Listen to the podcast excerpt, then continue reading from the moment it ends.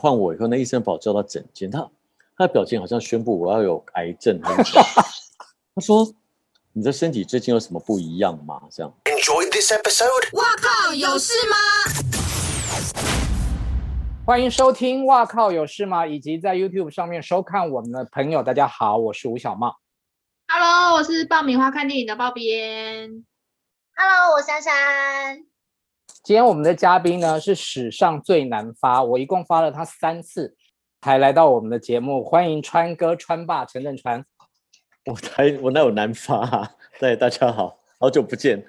真的，因为去年我们做金曲奖的特辑的时候，那是我第一次想要找川哥来上节目，然后那时候就不方便嘛，因为你去年是金曲奖的评审总召。然后今年初呢，我就想说，哎，找你来聊一下，就是儿子快来了，那你就跟我讲说，呃，等儿子到吧。好啦，我想说这下你没有理由拒绝我了，所以我终于发到你。对，而且还可以在家里完成，我更不知道有什么理由。太好了，其实川哥应该一直很想拒绝，只是因为现在都在家了，他就想不到理由了。也没有了，也不会，也不会，只是因为真的其实在家比想象中忙很多。因为小孩吗？然后一天平均还是有两三两三个视讯会议啊。因为其实有小孩以后，在这六个礼拜的三级里面，时间过得超级快。其实一下一天一天就没有了，一天就没有了，真的。你的作息跟以前有哪里差很多？比如说以前可能睡到比较晚，现在是六点起床这样。你知道我昨天几点睡吗？昨天晚上。几点？他现在能不能够睡过夜？还不太行。我昨天晚上九点半睡，你说是晚上九点半？对，然后就陪着他十二点多再起来一次闹一闹，喝个奶，然后四点多再一次这样。我现在的作息就是，如果保姆不在的话，我就完全只能 follow 他的作息，超级累。我今天就是跟新手爸爸、嗯、新手妈妈一样，哎，半夜都要醒来。对，因为我们又比较神经质，可能他有些半夜只是吵一下或做个噩梦。对保姆那种老江湖来讲，就知道不用理他这样。但我觉得新手爸妈比较辛苦的是，你听到一点风吹草动，你就会起来。那你现在他下午睡午觉的时候，你们会不会就是你们两个会不会觉得呼耶睡觉了，就可以干点自己的事儿？会。但而且就希望他稍微睡久一点。这个跟新手爸妈都一样。可是他，可是他越大睡的就越短。他现在大概就白天就已经不太睡了。就就比较没有机会混，然后现在比较惨的是又不能带他出门，所以你都怎么逗他？他很好逗，你就跟他讲话，唱歌给他听，然后拿玩具，反正只要你有在陪他，他就可以一直他就可以一直跟你玩。哎，我今天是来上婴儿与母亲，婴儿与父亲，婴儿与父亲，婴儿与父亲，他他现在多大了？是不是三快要三快要四个月？其实很小啦，才三个多月。你有后悔吗？当然没有啊。那我 那我有决定不要第二个了，太累，真的好累。而且我觉得累不是重点，是我的神经质会让我很累。我就常常梦到呃窒息啊，我抱的时候没抱好滑下来啊，反正我就会很多这种自己吓自己的幻想。我觉得那个很累，那个精神很累。是不是因为还不习惯的关系？不知道，可能没有过吧。那我们家又没有，我们我们家除了保姆之外，又没有有经验的大人或女人可以告诉我们说这没什么。这样，其实医生一直说没怎么样的拉肚子，我们就带他去看医生，看了好几次，看到医生都觉得你们可以不用再来了。所以川哥，你有去上那种什么？因为像孕妇都会去上那种什么妈妈教室啊，教一些怎么带小孩。你有？你们有吗？我们就是那个啊，在我们半年前就开始在 YouTube 上面大量吸收各种知识，但没有真的去上，不好意思啊，我们就在网线上看就好。最近就会开始搜索啊，像我们最近搜的影片就叫做“四个月的玩具应该玩什么”，然后我跟 Darren 就做完笔记，然后就去就去想办法去买这样。所以四个月适合玩什么？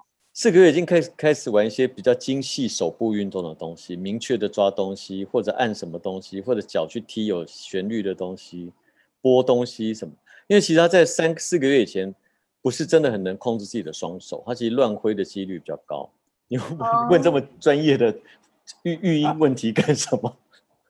我觉得你们现在应该最想要的就是让他睡过夜吧。我看那个新手爸妈，他们都会去看什么什么百岁医生啊，什么就是让调整他，然后如何让他能够一次睡过夜。那他是好带的小孩吗？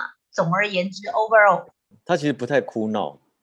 哎，刚明明才哭给你们看到了，十秒，对，但他一下就停，就该一下呀。对，我现在的心愿，我现在心愿不是他睡过夜，是希望。保姆永远都不要请假，你可以请两个轮替。不行不行，那个保姆简直是哦，嗯，是一个很好的，怎么了？是一个薪水很高的工作。所以保姆你也有面试很久吗？就是找到很适合的保姆。我找，其实我们找人家介绍还不错的 agent 因为其实我、嗯、我我也没有办法判断哪个保姆是好的，哪个是不好的。我只能就在旁边观察，然后因为我像保姆刚来上班前两天，然后我在跟公司聊啊，跟我另一半聊天，Darren 在聊天的时候，我在讲保姆的时候，他就说：“哎，你在业界向来都以对员工好闻名，你那个嘴脸，我觉你在讲保姆的时候，那个嘴脸完全都不见了，就极 极尽挑剔跟嫌弃。”然后后来我问了我后来问了其他爸妈，他们说。对任何父母来讲都是这样的。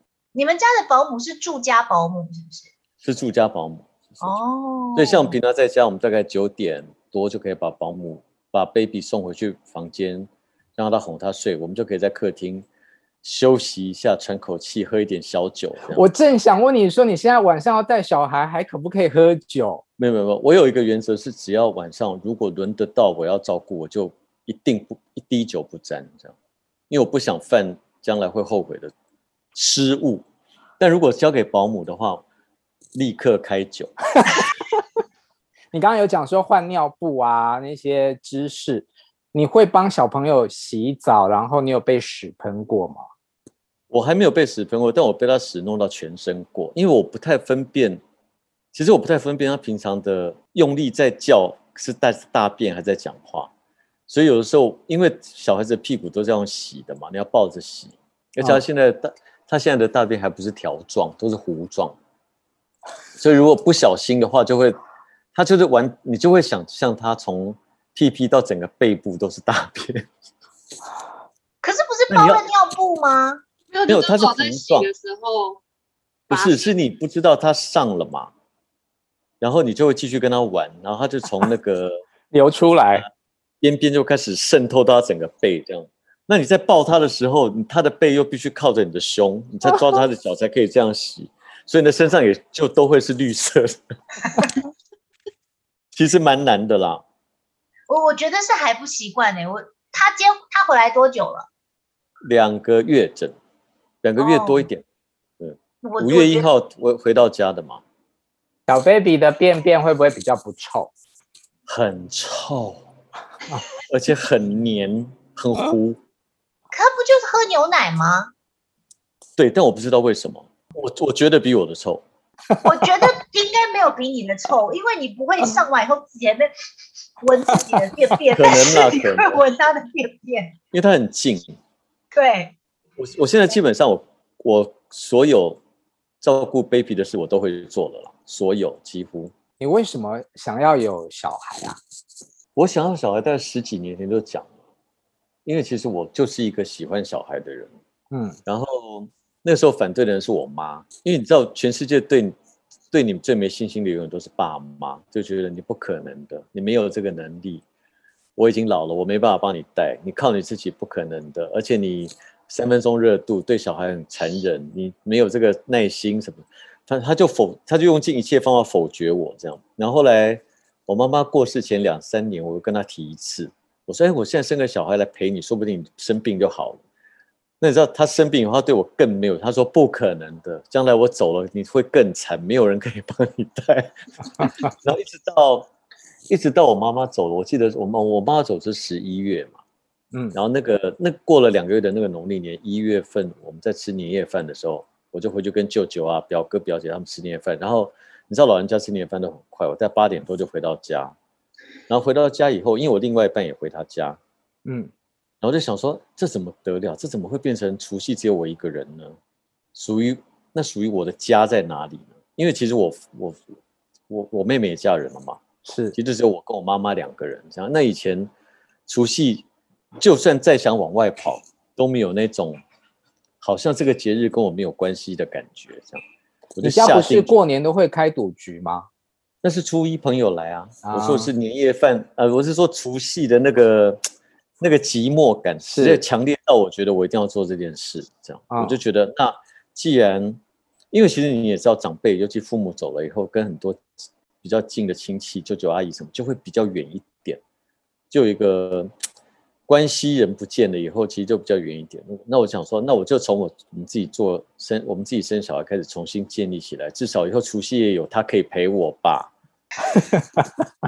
对，万万没想到，请问刚刚是出现对着保姆的嘴脸吗？没有，但我们现在又在想说，那除夕夜他好像还是得跟 Darren 回去陪阿公阿妈。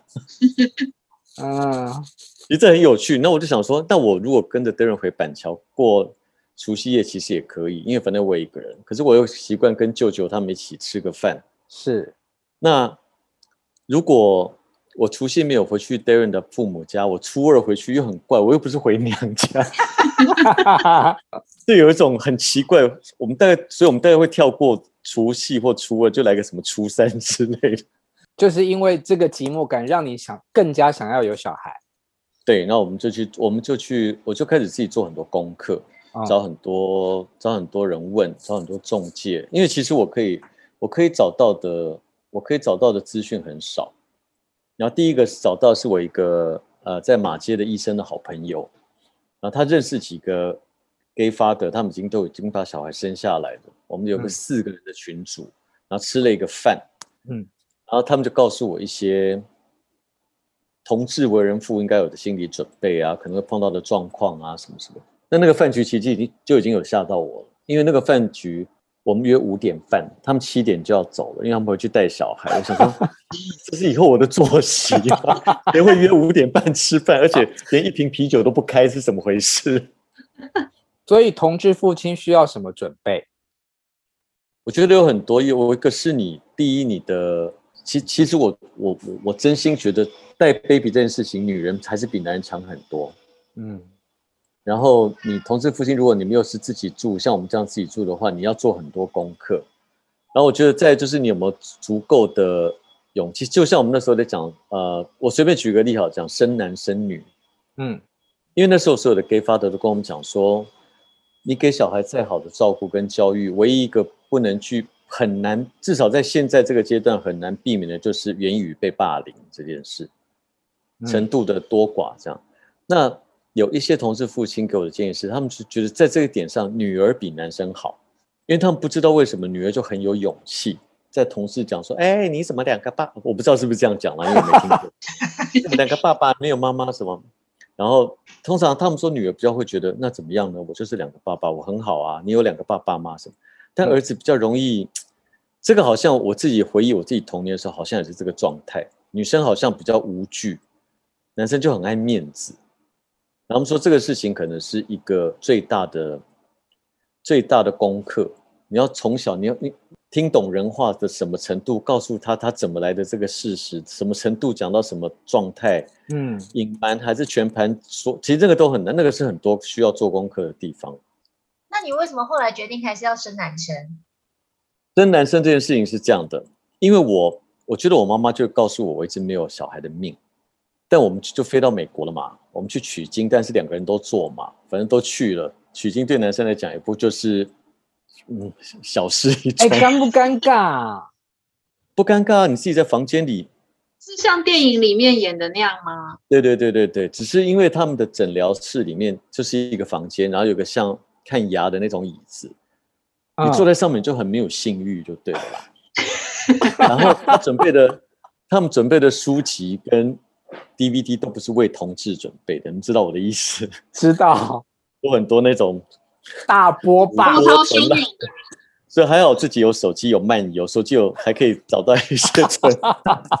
因为我们去之前其实要做过很多会诊，其实我们在台湾就取过经，然后台湾的报告寄到美国的医生，他们就因为既然是人工，他就做的很很细致，这样，然后就给了我们一些医嘱，然后给了一些帮助，还有一些帮助精子更强壮的维他命也会从美国寄来什么。然后那一天他取完精以后，他是立刻做检验，告诉他告诉我们说状况怎么样，好的话就存起来，就冷冻起来嘛，这样。嗯。然后 Darren 结束以后就说没有问题，然后换我以后，那医生把我叫到诊间，他他的表情好像宣布我要有癌症。他说：“你的身体最近有什么不一样吗？”这样我说：“怎么没有啊？都一样，跟三个月我们视讯会诊一样。”他说：“因为为什么到了美国取了精液就活动力很精子活动力很低？”这样我说：“我不知道，哎，可能是因为时差，还是还是有喝酒。”我说：“我我没有喝什么酒啊。”这样，然后就开始问很多问诊，赵医生就开始问我，他说：“那你上一次有射射？哎，这是是什么都可以讲的吗？”对对。啊，他说你上次射精行为大概多久？我说我从我从台湾大概知道来这边，我大概就大概一个礼拜这样。然后那医生看着我，他就说，他说你没有看我的医嘱吗？他说你不能超过三天不射精。为什么？因为存太久，存太久。他说因为他说因为男生的射精量都是千万计、上亿计。他说我们不要你多，但我们要你新鲜。我说。但我跟你讲，我有其实我有看到这一条，但我忘记，我只觉得说以大事之前要禁欲一下。然后就说他听完以后就大笑，他说你已经不是第一个犯这种错误的华人。嗯，他说那就麻烦你明天早上再来一次。哦，他说我说我说不用休息久一点吗？他说我再强调一次，我不用多。然后隔天早上本来我们要去环球影城的，就把它取消，然后再去一次。再去一次以后，那个医生就非常满意我精子的 quality，这样他说我就是要这个 这种品质的精子。然后我们两个都完了以后呢，女生也去取卵了，取完取完卵，这整个过程花了一年多，其实很有原因，因为它非常的繁复。嗯，然后那女生取完卵以后，她就说他们要做基因检测，因为既然是人工，他就把所有可能的罕见疾病降到最低嘛。嗯，既然你已经是人工。嗯，然后呢，它有两三个因子跟我有重叠，有些什么项目？呃，比方说人的罕见疾病有有上万种啊，我的基因里面有，我记得有个是呃耳聋，我有这个因子，但其实每个人都有啊，只是你不会发而已。但我跟那个女生有两个还是三个重叠，那刚好 Darren 的精子跟那个女生完全没有重叠，然后医生的建议就会说，那我们就以可不可以建议用另外一半的？用 Darren 的为主，我说哦，没有问题，因为对我来讲都是我的小孩，嗯，这个对我来讲不是一个问题。然后呢，他们就从里面挑出分数最高的九十五分以上的，我跟 Darren 所有的九十五分以上的的精虫都是男生，只有一颗女生。那就也可以用那颗女生啊？对，我们就用了那个女生呢，就失败了啊。哦、那因为其实我跟 Darren。然后加上 Darren 家，他的家族里面都生不出女生，哦，所以很多奇妙的事，就是虽然在很科学的流程下，但还是很多神奇的事啦。我我有问题，嗯，两个爸爸的精子可以同时放在一个卵子里面吗？不行吧？呃，可以，可以，可以，可以哦。但是茂茂应该是说，一个卵子只能放一个精子啊，你可以一个精子放。跟一个卵子，女生的卵子一颗放我跟我的结合，一颗跟 Darren 的结合，然后同时再植入到代理孕母的体内，这样是可以的。所以它就是双胞胎的意思，异卵双生。不一定，因为有些以人工受孕来讲，它有时候它会放两到三颗。那如果都着床的话，它在第一时间再做减胎就好了。哦，这样确保你不是只放一颗，然后那颗没有成功，你等于就失败。因为其实那个整个流程对女生来讲蛮辛苦的。可是女生取卵一次不是只能有一颗吗？没有，要看她的身体状况。嗯，是排卵期的话，可以一次好像排比较多颗。呃，像像如果像我们卵子的女生，她排了十八还是十九颗，就算很多的了，可以用的。那真的好的大概就十来颗，其实很少很少。以美国一切合法的来讲，如果你找到一个女生捐卵的，我们都还是讲捐啦，虽然她有合约是。金额，女生大概就是一万五到三万块美金，不一定，要看她的身体状况。你知道，但你买一颗精子，男生的精子只要不到一千块美金。男生好可怜哦。但男生容易跟多啊。是是。但女生要去取卵的过程，她从去好像两个月还是三个月，她就要开始要吃药，然后就要配合打一些针，这样，然后确保她的卵子的数量够跟品质好。那为什么你会想要选亚洲人？因为那时候我们为了找亚洲的卵子找了很久，因为其实捐华裔黑发捐卵的人并不多，嗯，白人很多，这样啊选应该说选择很多，因为华裔可能第一他比较观念还是比较保守。嗯，第二，他可能还是比较有啊，比较没有经济压力，可能啦，我在猜。然后后来，我就我后来 蛮坚持的原因，就是因为我我我想，我将来他长大，他要去面对社会的时候，我我让他少一个功课好了。他一定要跟他解释他为什么是两个爸爸，没有妈妈，然后再讲说你为什么是？但你妈妈应该是外国人吧？为什么是金儿？我觉得他，我觉得他题目实在太多了啦。因为我弟弟也要生，我弟弟也是，就如果不知道的听众朋友，我弟弟也是给同志，他就一直很想要生混血儿，然后我就问他说为什么要生混血儿？呃，我也没有问他，但他就觉得说他他就是想要生混血儿，然后觉得那个娃娃可能会比较漂亮，然后以后长大以后可能会，因为你知道长得漂亮的人比较不会就是可能会有太多的什么，然后大家会对比较漂亮或比较帅的人。有更多的宽容，所以他想的是这个方面，所以他想要生混血儿。我知道，我跟你弟弟很熟。对，我知道。但 我有，但我有，但我有劝过他不要用这个角度思考。我觉得。哦，我觉得你讲的蛮有道理的。对，我觉得你要想的事情多一点，包括他健康、人缘好、有礼貌、功课随便的。我觉得那个可能都比。他长得是不是像个洋娃娃重要？因为我觉得洋娃娃戴也就是两岁以前的事情而已。我觉得，嗯，他长大以后就会变成小麻烦的时候，还是不是你当初想象的那样很重要？因为我觉得很多同事会问我说生小孩这件事情，我都告诉他们说，你千万要小心一点，你千万不能把它当做是一件时髦的事，除非，嗯、除非你有你一辈子都要找人帮你带。他他现在。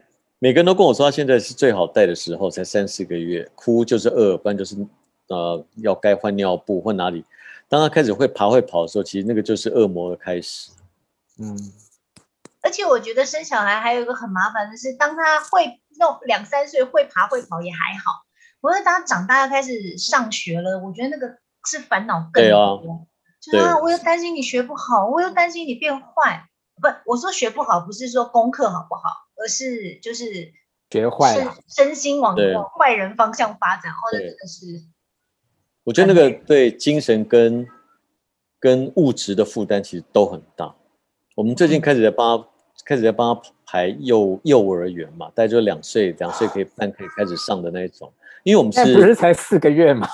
没有，现在就要开始排了，你不知道当爸妈的辛苦。对，不然你会没有你，你一年半以后会没有学校。那因为我为什么那么早让他这么早让他上的原因，是因为他才可以早点接触社会嘛。因为我们家没有别的小孩，他要跟别的小孩有互动啊，老师啊什么的。然后白天大家也可以轻松一点。那你知道我刚刚讲的那个就是，但那个当你你知道父母永远都会想给小孩最好的，那你希望去上幼儿园的公立，你永远都抽不到，因为公立的好的就是非常的。名额就是非常的稀少，但好的私立那个学费简直是我的老天爷啊！很恐怖的学费，真的好可怕哦。我我想问，就是你刚刚有说你的那个卵子是亚洲的女生嘛？那选孕母跟选这个公卵的女生怎么评估？有不同的条件吗？选卵子会你你会看的比较多，他的你会注意到比较多他的资料，比方说他的个人的教育程度啦，他的健康状况啦，他的一切一切基因啊，他家族的，比方说他给你的资料会很详细，比方说这个卵子的父母，他的祖父，他的曾祖父是几岁过世的，是因为什么过世的，他尽量把健康资料传给你看，然后现在在做什么事，然后学历怎么样这样。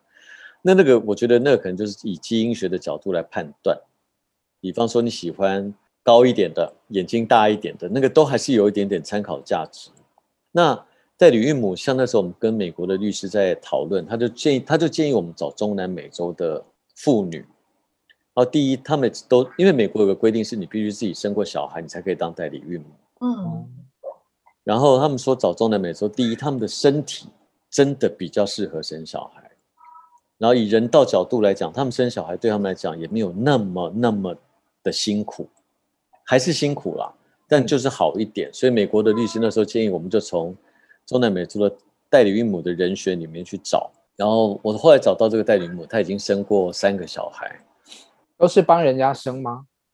没有没有，她自己亲生有生过三个。那你知道我们台湾，你知道爸妈就是尤其第一次就会觉得说，那我们要怎么跟他签合约呢？如果他到时候小孩不是听说看一眼以后就会爱上，然后就 就会就会有争，就就不把小孩给我们了。